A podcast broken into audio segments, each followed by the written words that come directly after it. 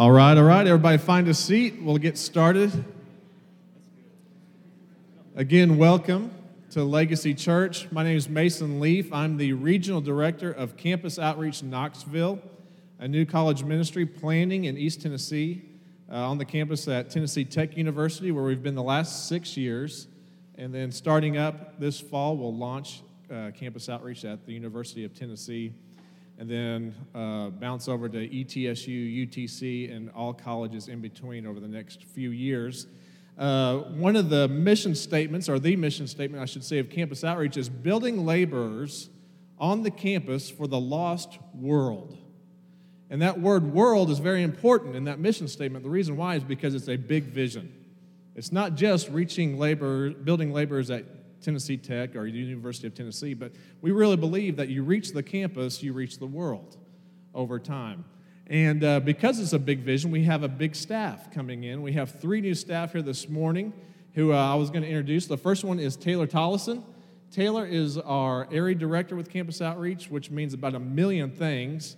If I was to equate him to kind of a World War II uh, historical figure, he would be our Dwight Eisenhower. And so he's a big dog and he's kind of runs the show. I'm FDR over there in my wheelchair, acting like I'm doing something when my wife does everything. If you know history, that's what happened. But really, Eisenhower did all the work in World War II, and we can talk history later. You can tell I like it. Uh, the next person we have is Jake Peterman, and he would be your George Patton. He's going to go in and blow things up and get things started, and there's, there's going to be all kind of carnage and everything everywhere he goes for the glory of God on the campus for the lost world. And then lastly, we have Cannon Poe. Cannon will be our Harry Hopkins. Exactly. Go back and look in Wikipedia at Harry Hopkins. He was the administrator behind FDR who basically ran the whole show for him to kept, kept the war going. He helped start the New Deal behind him. He helped all, both theaters of war. And in the end, if you look at the Wikipedia tagline, it said he helped FDR do everything. And that's what Cannon's going to be doing. He's going to be our, one of our head administrators over special projects behind the scenes resource staff. And uh, so these guys are coming in and helping us launch this fall. And uh, we're just excited about them. So if you get a chance to uh, hug their necks, take them out to lunch, they'll take, they even take, they'll probably take you out to lunch if you come up to them. I'm putting you on the spot. And uh, get to know them over the next uh, few months and weeks and be praying for our launch as we uh, head out to this new endeavor. And to end, our tagline there, building laborers on the campus for the lost world, is, is a big deal. But more specifically, within that lost world, you can also say we're building laborers on the campus for Central City, the area of town that we're impacting uh, with this church plant. We want to see graduates raised up who move and live in the downtown parts of Knoxville to have an impact and multiply their lives and help us plant churches. And so we're really excited about that, and uh, we covet your prayers. Thank you very much. All right. Hey, Mason, would you pray with them real quick? Why don't you guys stay up here yeah. and pray for just their work? Yeah, well. And, and their wives. and as every woman in here knows, all these men have wives who really are their backbone. And so, Beth Ann, Abby, and Kimmy. So get to know them too. Let me pray. Father God, thank you so much uh, for these men and their wives. Thank you for the work they're doing on the campus and uh, behind the scenes in all the areas that they'll be giving their lives away to. It's very important that we build a movement on these college campuses because those are the people who will uh, be leading something. No matter what endeavor it is, college students will one day be leading something. We pray it would be things that glorify you and make great the name of Jesus Christ. And it's in your name we pray. Amen. Thank you. Amen. All right. Thank you guys coming up here. Yeah, I'm still pinching myself. I can't believe we get to do this. Over 100,000 college students they're responsible for leading right now. That's amazing to me. And we get to be a part of that as a church. It's fascinating. Um, hey, if you have your Bible, turn to John 2. We're starting the second chapter of the book of John as we go through the series called Hero, which is a look at Jesus through the eyes and through the gospel of John. I'm enjoying it. Very fun passage today very excited about teaching it. My name is Luke. If I've not met you, I'm the lead teaching pastor here, and I'm excited about this passage. Um, so, John 2. You know, one thing that we get to experience as humans, um, which is unique from the things that we create as God creates us, we have access to what theologians call common grace. If you've never heard that, it's, it's a scholarly term for grace that is extended to all of mankind, regardless of whether or not they love Jesus. Regardless of whether or not someone loves God, they have laughter, right? People that don't love God, they experience the birth of a child. And th- those are feelings that you can't really put words to. I, I mean, they all escape me. I was there for all of my kids' birth, and there's this a feeling inside that came from God but had I not loved God, I know I would have had a good feeling as well. The Bible talks about in Matthew 5 how rain comes and the sunrise comes to people, whether they are good or evil, righteous or unrighteous. This is called common grace, okay? It doesn't take a lot of teaching for everyone to understand that. But also, part of being human is experiencing when we don't seemingly feel that common grace. The music kind of stops, you know? The wine runs out. And whenever that feeling comes, it feels like life is starting to drain slowly, leak slowly until we're alive, but kind of not really. The vibrancy and the abundance of life that we chase after and that we want is gone. And I think whenever I look at the news and I see the lifestyles of some of the celebrity and wealthy upper class, that we all catch in the media, it seems to me that they bring a good distinction and a definition of what it means to run out of common grace. Because now you have a person that has the time and they have the finances to chase down anything that could bring a smile to their face. They could look for any experience and any pleasure, and they can afford it. But what do we see time and time again? They run out, don't they? They just find out probably a little quicker than you and I do that the wine always runs out, and the music always stops. I was doing a little bit of reading on some articles of some men and women who have experienced this just in pop culture, and one of them was a guy I'd never heard of, but his name is Hunter Thompson. I think he died in 2005, if I'm not mistaken. And he's an Ernest Hemingway kind of character, right? Kind of the complete man. He's experienced anything you can experience, like the Dos Equis guy on, on the commercial, right? He's done everything you can do. He drank deeply of life. Everybody knew him. He was invited to all the parties. He was an innovative journalist, so he's influential on shaping culture. But he took his own life, like Ernest Hemingway. And when they found his suicide note, one of the middle sentences in Hunter Thompson's last words to this world were this 67. That is 17 years past 50, and 17 more than I needed or wanted. Boring. Those were his last words. It's a man who has run out of what the world could offer. He found at the very end that the last 17 years, nothing in God's creation was sufficient to help him feel that abundant life and vitality. And that's what happens when our joy and our life's center of mass is connected to what the creation can offer. Whenever we do that, we drain through it quickly, and we quickly find ourselves in a place where the party has stopped. The wine has run out, the music has ended. I think if we're all honest with ourselves, many of us are here now, in that place now, or you have been or you know that you probably will be, or you're living life closely with someone who is struggling with this very same thing, alive but not really alive. And not everyone is suicidal like these men. I understand that. But if we continue to be honest with ourselves, we can also admit that this abundant life giving joy is a little bit more guest than resident, right? Comes in spurts, but leaves almost as quickly as it comes, looking around, very little to celebrate I know I can feel like that a lot of times. If you feel like you are without this vibrant, life giving joy, then this passage is for you today. It's for you today. I guess, really, to remind you, the whole book of John is for you. John is a unique book in the fact that the apostle who wrote it, right, he says in the very last chapter why he wrote it.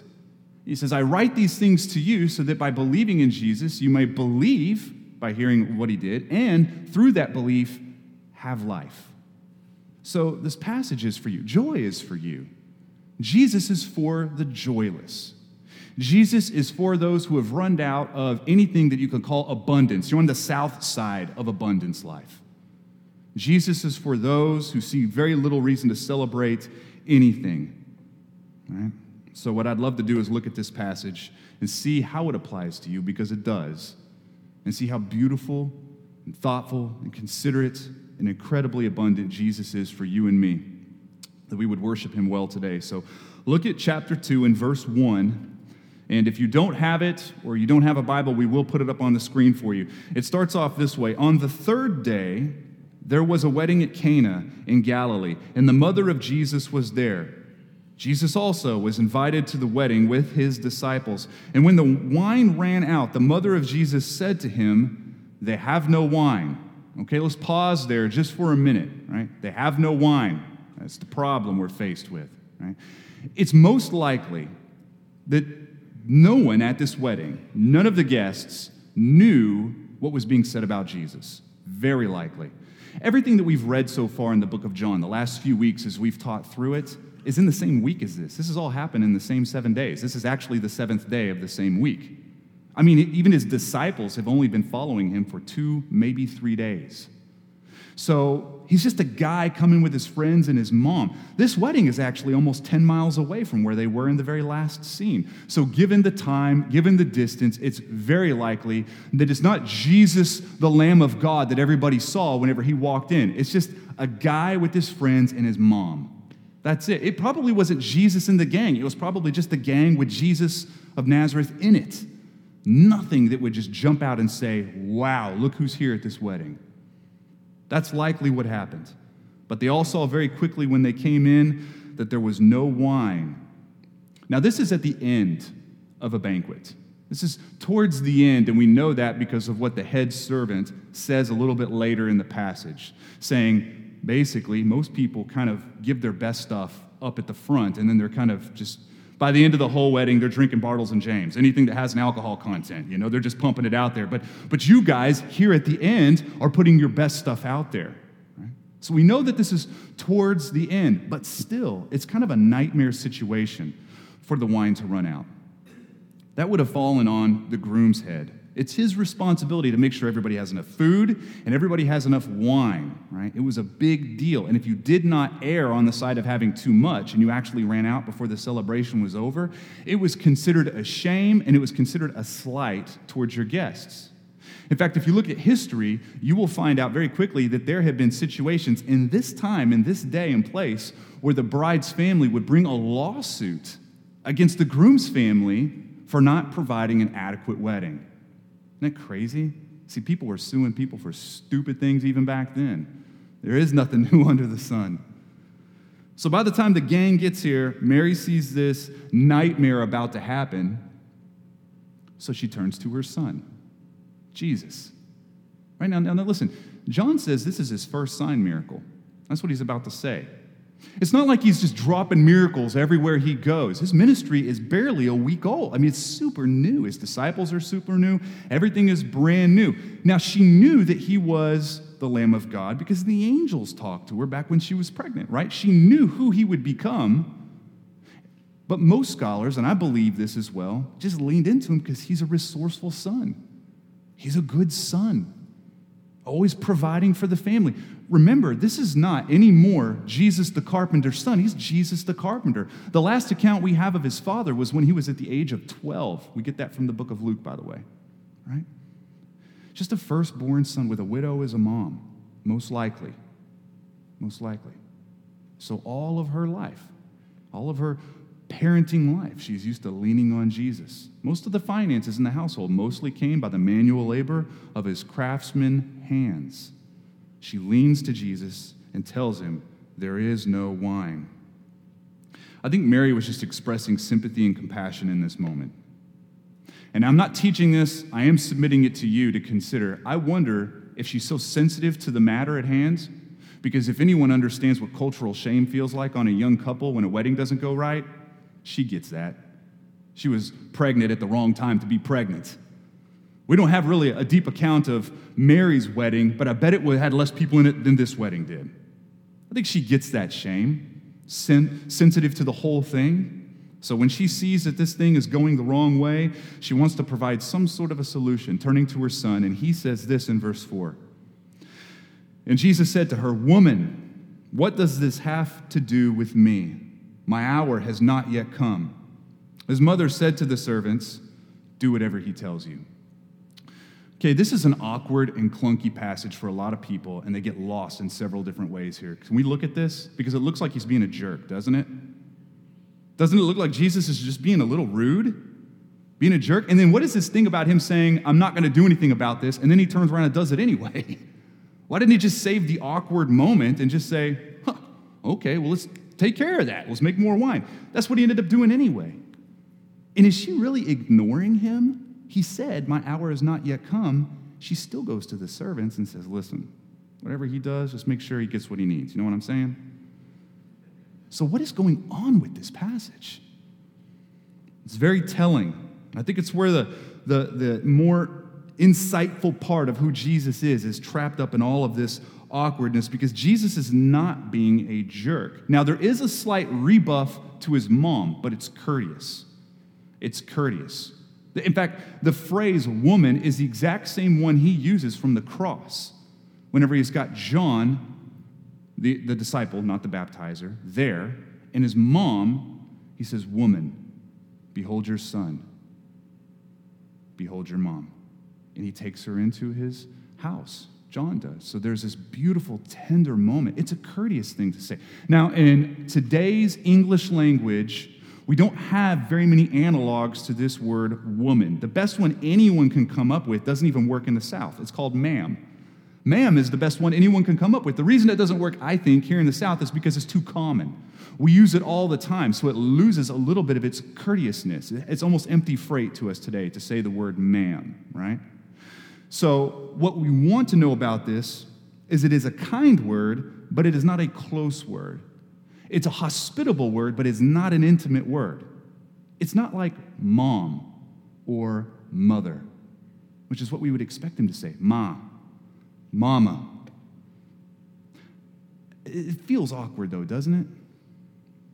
You know, I was thinking about this today. It's funny, it's providential, I guess, that my mom's in town.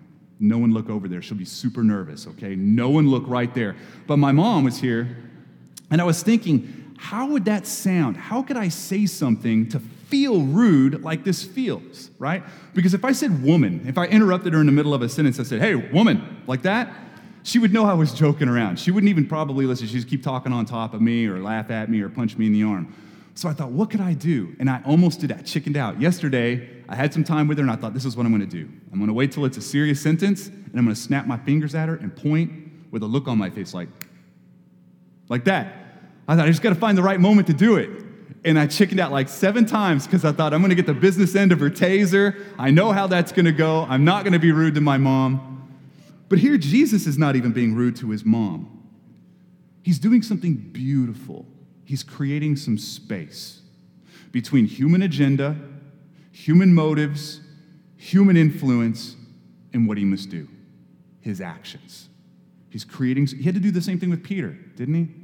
Peter comes to him um, with his motives, with his agenda, with, with his idea. And, and Jesus says, You're not even thinking about the Lord. You're not thinking the right way. You're thinking about yourself. He's handling Mary the same way because the only purpose for Jesus' coming is his Father's will, and no one gets the inside track, not even mom. All relationships, even tight family relationships, even his mother relationship it must remain subordinate to his mission, God's mission for him on earth. That's what's happening. I want you to imagine how hard this would have been for Mary. This is a little bit of a footnote or a sidetrack, I guess, because it doesn't really pertain to the purpose of the text, but just to feel the text a little bit more. There was probably an awkward temptation for both of them.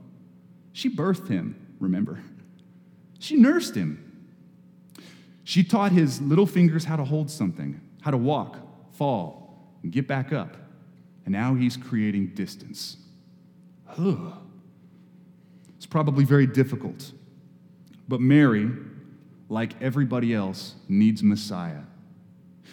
She needs the Lamb of God who will remove the sins for the world.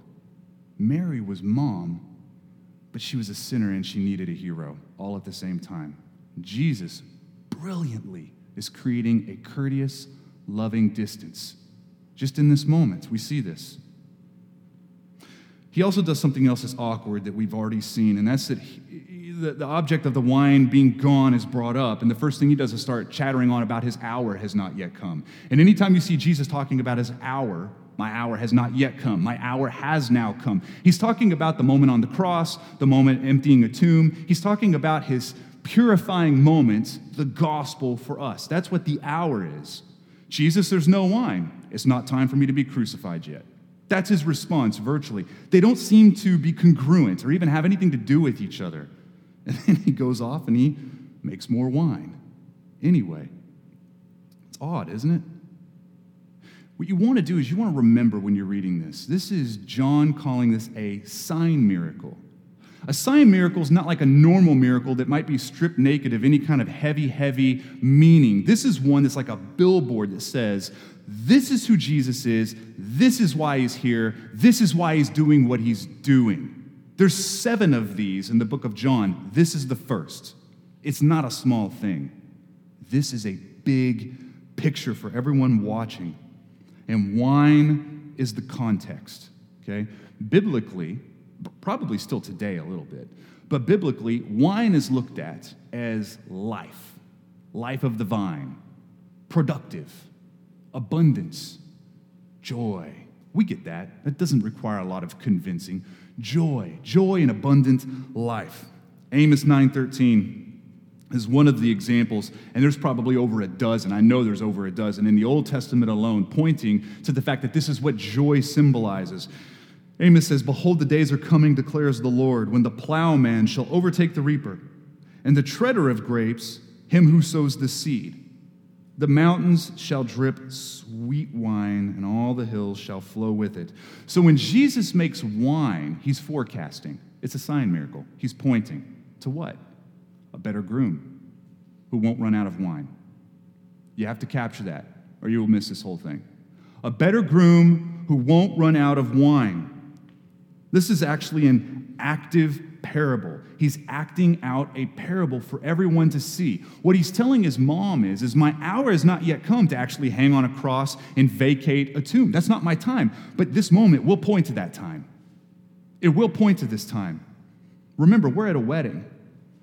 A wedding, which is the most brilliant picture of the gospel that we probably have today. Jesus being a better groom, laying down his life for a trusting bride. This is what we have going on right now. Jesus is showing us that as good as this groom might be, Jesus is going to be a better groom, and none of his actions will bring shame to him or anyone else because he has a wine life, it's metaphorical, life, abundant life extended to all of his bride, who he creates a seat for at a feast, an ultimate feast, a seat that will never be taken away. This is a billboard pointing to that. So, of course, these things ought to be linked together. Even though it feels incongruent, even though it feels like they don't belong, they most certainly do belong. Jesus knows this, but he won't be moved by his mother's suggestion. I feel like if I was there and Jesus were to continue talking, I don't know that he would say this, but you could kind of feel him saying, Mom, I'm not doing this because you hurt for those people. I'm doing this because God hurts for his bride. And I believe that right now, God wants me to paint a picture of His goodness for His bride through me and through this action to tell everyone this is why I'm here. I think this is what this is showing us. So, does she ignore her son? No, she doesn't. She's trusting, she's hoping. Faith, if you want to call it that. I think it's more hope than it is faith. I think when she initially appeals to her son, as, it's as mom to child, but I think at this point it's more as believer to the Lamb of God. I think she commits the matter to him. Whatever he does, be ready for it. I think that's what she's doing right now. I'm going to move on through this passage. So let's look at verse 6. Verse 6, a lot of really cool stuff in here. Now there were six stone water jars there for the Jewish rites of purification, each holding 20 or 30 gallons. That's like a small kiddie pool, by the way. Jesus said to the servants, Fill the jars with water. And they filled them up to the brim. And he said to them, Now draw out some and take it to the master of the feast. So they took it. When the master of the feast tasted the water, now become wine, and did not know where it came from, though the servants who had drawn the water knew, the master of the feast called the bridegroom and said to him, Everyone Everyone serves the good wine first, and when people have drunk freely, then the poor wine, but you have kept the good wine until now.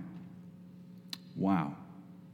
The water containers, the water containers in this, that's the key to this passage. It's a little bit fascinating because these were meant, they were made of stone, not clay, because they had a special purpose to them. They were used to purify for ceremonies like purify your hands, your head, utensils. You'd wash utensils in these things. They had six of them because they went overboard, because that's what the Hebrew nation did. They'd go overboard when it came to things like purification. And they especially would have these at weddings, because that was a religious significant moment. So they had six of these. For John, for John, they represent an old order, old law, old custom that Jesus was actually coming to replace. No longer, no longer would it be water in stone pots that would purify us, it would be the blood from his veins. It would be him. He would replace the old system. No more law and performance, but it would be grace that would come. John knows this. But what's interesting to me, and I think we miss this a lot of times, I certainly miss this, Jesus goes out of the way, I mean overboard, to make sure that none of us can come up with an alternative theory for how all of a sudden there's a bunch of wine. John's to make sure, just as Jesus made sure at the wedding, that no one's like, hey, well, there must have been a lot of donkeys carrying the cart that had a lot of wine on it. Gosh, I must have been in the bathroom longer than I thought. I didn't even see them bring that wine in. That's what I think happens. You know, he wasn't going to let any of that happen. It needed to feel like, whoa, what's going on? These were big jars, and they were full to the brim. Okay? Now, I did the math for you. This is what nerds do, and this is how much I love you. If we took the math and we said between 20 and 30, because that's what they say, we just say 25, we'll call it 25, just for math's sake. That's about 150 gallons. 150 gallons of wine. That would be an equivalency of just under 20,000 United States fluid ounces, yielding 3,840 glasses of wine. Think about that 3,840 glasses of wine. I get that because in restaurants, the average pour rate's about five ounces. If you're at a dinner party, it's closer to four, right? But five fluid ounces. So if you go to Aubrey's tonight and you order some wine, you'll get five ounces. It's about that much in a normal glass, right? That's what they had. That's a lot. Now, where it becomes a little bit astounding is that historically at weddings in this part of the world at this time, they were right around and would top out at about 150 people. That's what we see in, in scholarly texts and historical accounts outside the Bible that were written alongside the Bible and timeline. About 150, unless you were a celebrity or royalty, then you would have between 150 and like 1,000. But up to this point, 150 is like a massive wedding. It's still pretty big today, too, isn't it? About 150 is about normal, I, I find right? And we know that this was not a royal wedding because Jesus and his mom and his friends are there. I mean, Jesus just brought his friends. Like, hey, I'm at your wedding. Good luck. Hey, I brought my friends, right? Probably not a royal wedding. If that is the case and you do the math, that's 26 glasses per guest, over five bottles of wine per person. no one can drink that much wine. No one, can, like a fraternity would struggle with that wine. The total price tag on something like this would probably bottom out and be no less than about $20,000, $25,000, all the way up to well over 100 depending on the value of wine at that time, if compared to wine today. Isn't that amazing? 26 glasses of wine. You know what the average wedding costs in America today, 2016? $26,400. It's the average wedding, right? Could you imagine being married, spending just about everything you have, because that's what happens, right? Or everything your parents have. And then having somebody come in and say, whatever you spent on this wedding, I'm going to double it with just wine. That's a lot of wine. A lot of really good wine. And that's the point of this picture. Jesus brings wine, a ton of it. Kiddie pools full of it. Over the top. I want you to also remember, and this is where people get nervous, so hear me out. Don't judge me, all right? Remember that this is towards the end of a wedding banquet where people had already had plenty to drink. Right? People were already headed to and past tipsy by the time this miracle happened. Right? Does that make some of you nervous? This is what the master of the ceremony said. Usually, this good stuff, it comes out at the beginning. And then you bring out the Zima and the Miller Genuine Draft much later on. And if it's got an alcohol level above cough syrup, we're all drinking it and high fiving each other because we're not paying for it, right? That's usually what happens in a wedding. But you bring your good stuff out now of all times. It's amazing. They're already there. They're already doing the funky chicken out on the dance floor, hitting on their cousin, making lifetime mistakes. That's happening. Then Jesus brings this miracle. Does that make some of you nervous? That he provides a miracle that might, that might lead people towards deep inebriation. Scholars struggle with this a lot of times, and that's why if you pick up the wrong commentary or you look online, heaven forbid, please don't do that on this passage, they will start coming up with these wacky theories over how Jesus did not do this because Jesus is not performing like they want Jesus to perform. Maybe he just diluted the wine with like special water. I read that from a reputable commentary. Maybe God tricked the head servant to feel like it was good wine so that the shame would not come onto the couple. I read another brilliant commentator say that. Don't buy it. He did what he says that he did. It's surprising sometimes for people that a teacher of self control would bring a miracle that would supply such a large quantity of wine, high gravity wine at that, because that's what it would mean to be expensive back then. John Calvin says this, I'll have the quote up on the screen. He says, as part of a larger quote, it is our own fault if his kindness is an incitement to luxury, but it is an undoubted proof of our temperance if we are sparing and moderate in the midst of plenty. Hear me in this. This miracle was not to provide drunkenness, it was to provide clarity. Being over the top with the amount of wine was not to provide drunkenness, it was to provide clarity of Jesus, of why he was there. He's a better groom whose wine will never run out. A Jesus who's replacing old customary laws and purification rites with himself. That's what he's doing. Don't miss what so many miss. Don't miss it here. This picture is for you. Today, the world's wine will always run out. The music will always stop. Friends, it's the way our world is. It's a broken place. Hunter Thompson found this out. 17 years he couldn't figure out why he was living his last 17 years. His wine had run out. He needed a heroic groom whose wine never runs out. We need a better priest who replaces stone jars. We need a joy bringer that brings joy, that increases and gets better as time goes on, not diluted as time goes on. I'm super encouraged by this first sign miracle. It's my favorite one. Because what Jesus is saying is, I am here and I brought joy. I brought life. I brought life. He doesn't come and say, Surprise, everybody, I brought more rules. I brought more commandments, conditions for you. They're shiny, they're new. I know you got the Old Testament, but you guys keep sinning and inventing new ways to sin. So I've got second edition now, where I fill in all the gaps and make all the mistakes better. I've got new rules. Hope you enjoy it. He shows up to a wedding and he says, I bring grace. I bring life and life abundant, life that you can't even consume, an abundancy that you can't even get your arms around. That's what he's doing here.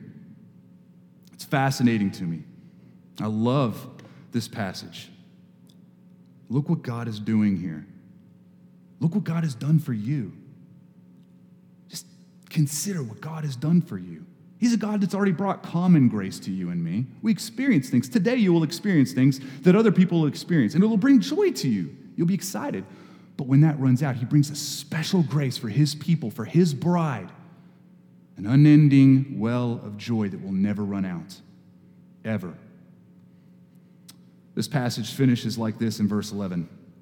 This is the first of His signs Jesus did at Cana in Galilee and manifested his glory, and his disciples believed in him. I find that, fast, that, that last part a little bit funny because they would have, if they're disciples, they already believed in him, right? But it says that his disciples now believed in him. I think we know what that means, right? We believe, but come on. We really need to believe a lot, a lot more, right? I believe Jesus, but sometimes I need some depth to my belief. What you'll see in these disciples through the rest of this book of John is that their faith and their belief will increase and get deeper and more mature. And it's the same thing that happens to you and me. Amen? That's what happens to us. We grow. We're disciples who believe that believe more and more. So, as we apply this to our lives before we finish, I want you to consider your own life. Because the truth that we know from this text, the truth that we know from watching the world, is something happens to our heart when the music stops and the wine runs out. Something happens to us. Oftentimes, we go looking for more wine. We go looking for anything that promises that will bring joy to us. We start looking and searching.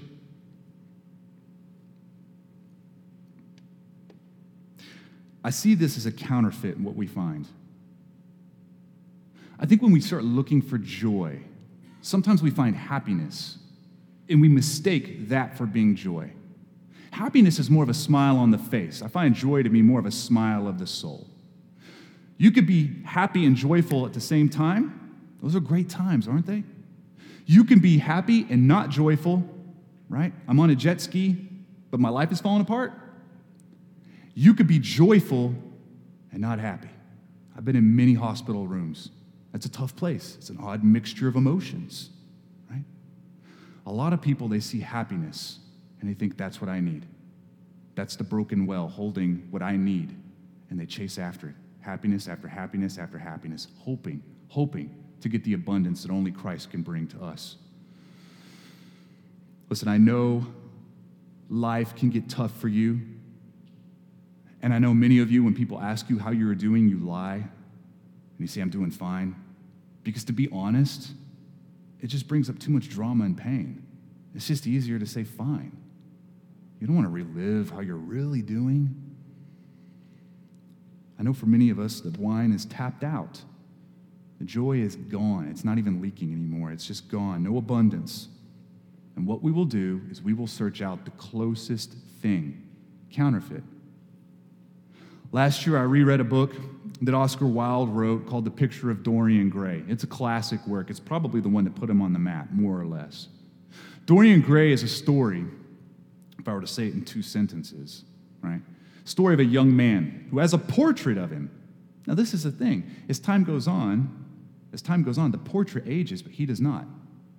He hides the portrait so no one sees this. He's wealthy. He keeps his good looks, right? And so he goes and he starts looking for joy. He starts looking for the real abundance and substance of life, but he can't find it anymore. Can't find it anywhere. So he starts slumming, looking in any cellar, any basement, any brothel, any drug den, anywhere he could go to find life in abundance. And he can never find it. Meanwhile, the picture in his house is aging and getting more gruesome and older and showing the signs of this as he maintains his beauty. The last page of this book shows him dying because he too found that the world's wine creation's happiness is insufficient for what his soul really needed. I think, like Dorian, many of us go around looking for anything that will promise the joy in the life. Now, the whole book of Ecclesiastes, all 12 chapters, is Solomon, who calls himself the preacher in this book, telling us that's vanity. If you disconnect your search for happiness, if you disconnect that from the Lord, it's vanity. You can build, you can eat, you can drink, you can sleep, you can laugh, you can get friends, you can do whatever. You, it's all vanity. What are you turning to in your life whenever you are lifeless, joyless? What is that broken cistern? That's what Jeremiah says. Jeremiah is talking to the people of God. He says, God tells everybody, you have left the springs of true life and you've created wells with a bunch of cracks and holes that don't even work. And that's what we do. That's what I do. Something is promising to give you joy and life, and it's not working, is it? It's a broken well, that's why. Some of us, we turn to entertainment because it's a distraction. It's just a distraction away from the hard, hectic, difficult life that we genuinely are living. For a lot of people, it's pornography, just an escape, just a moment right? For a lot of people, it's alcohol. I mean, that's, that's what this passage, I mean, if you were to bring that context back into today, alcohol does the same thing. Alcohol is actually unique in the fact that it doesn't bring life, it just brings numbness of death. Because just for a moment, you don't feel it. For a moment, you don't feel the struggle, you don't feel the pain. Listen, you don't have to get drunk to be an alcoholic. You don't. You can abuse alcohol without doing that. If you're at the end of a, of a, long, hard day and you're like, I cannot live until I have this drink, I have to have it to complete me in this day, that's alcoholism. It's an abuse of something, it's running to a broken well. There's no joy in it. Luke, are you saying that we can't drink wine? No. No, drink wine. But it's not ever going to be your Savior. That's a well that doesn't hold any water. There will be times when life is more than what seems bearable and nothing seems worth celebrating for you. Yet ultimately, we are called to be a people of joy. That's the calling of us, right? Why? Because we have Jesus at our wedding, and he's not just a guest, he's the groom. he's better than a guest. It didn't just show up with mom and the gang, he's the groom. His wine never runs out. He says, take, take the purification jars and get them out of here. My grace is sufficient. You don't have to perform out of shame anymore. You could just live obedient lives because you enjoy me. So we could be joyful. Even in a time where things are not happy, we could be joyful. If we were to apply this to each other, even in this room, other Christians that you know, those who are in the church, it's tempting for us. It's tempting that when someone wants to get their life back on track, maybe they're out of joy, their life kind of feels like it's empty, there's no vibrancy or abundance in their life. One of the things our hearts want to do is it leans towards the purification jars. Water works. What can I do to make this pain go away? It's easy for us to let them do that. Well, yeah, yeah, you should be reading the Bible every day. You should be coming to church every single time the doors are open and join a community group and write checks and volunteer for everything. Then your life will be good. Then you'll have the vibrancy. We're leading them the wrong way. Be careful if you do that. Don't lead them towards laws, lead them towards enjoying Jesus. This is a struggle for people. I still get pushback on this a lot. Joy is not found following rules. Joy is found enjoying the one who followed the rules because we couldn't follow the rules. That's where joy is found. That is why the Westminster Catechism says that's the chief end of man, to enjoy God and glorify Him always. I think we best glorify Him when we enjoy Him always. But, but Luke, what about rules? What about obedience?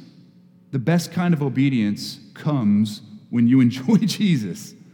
Or you could be a Pharisee because that's the only alternative there is. Both are following God's statutes. One's doing it with a deep well of joy, the other's doing it because he's scared to death God's going to pound or blast him if he doesn't do it. Right? And we know how Jesus feels about that. So be careful because you will see people out of life. The wine has run out for people. Watch what their heart does, watch how their heart responds. Be careful. Help lead them to the joy of God in that moment. I hope that makes sense. And then finally, as we look at Knoxville, because I always like to at least carry a piece of this into how we build as missionaries, we're a church of missionaries. What does that mean for Knoxville? Because Knoxville needs celebration that the world's not going to bring it. Knoxville needs a joy and a life. The campus needs an abundancy that the world's just never going to bring it. Because sadness, sadness is not answered by Taco Tuesdays, right? No one wakes up on Friday and say, I'm so excited, I can wear shorts today at work. I live for this. It brings me so much life. Casual Fridays. It doesn't work. But aren't there a lot of people that get up in the morning and all they can think about is happy hour between four and seven that day? And all the day is just a grind to get through until they can get to happy hour, right? That's it. The world's not going to bring them what they want. The hangover will end, the wine runs out, and they are left the same sadness that they were whenever they woke up that morning. You know, in the early years or months, I guess you could say, the early couple years of this church, most of my time with people were in the bars. And one thing I learned when I would talk to different patrons, from stool to table to manager to whoever, the one thing I would learn is they are, they're all singing the same song. It's like a barfly anthem, right? My life stinks. My life is garbage. They always feel like that, but they keep coming back. Why? The stool is comfortable.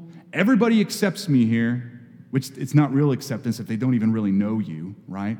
But it seems they all accept me here, and I have this drink, this tonic, and it makes me forget for a moment the pain I'm going through.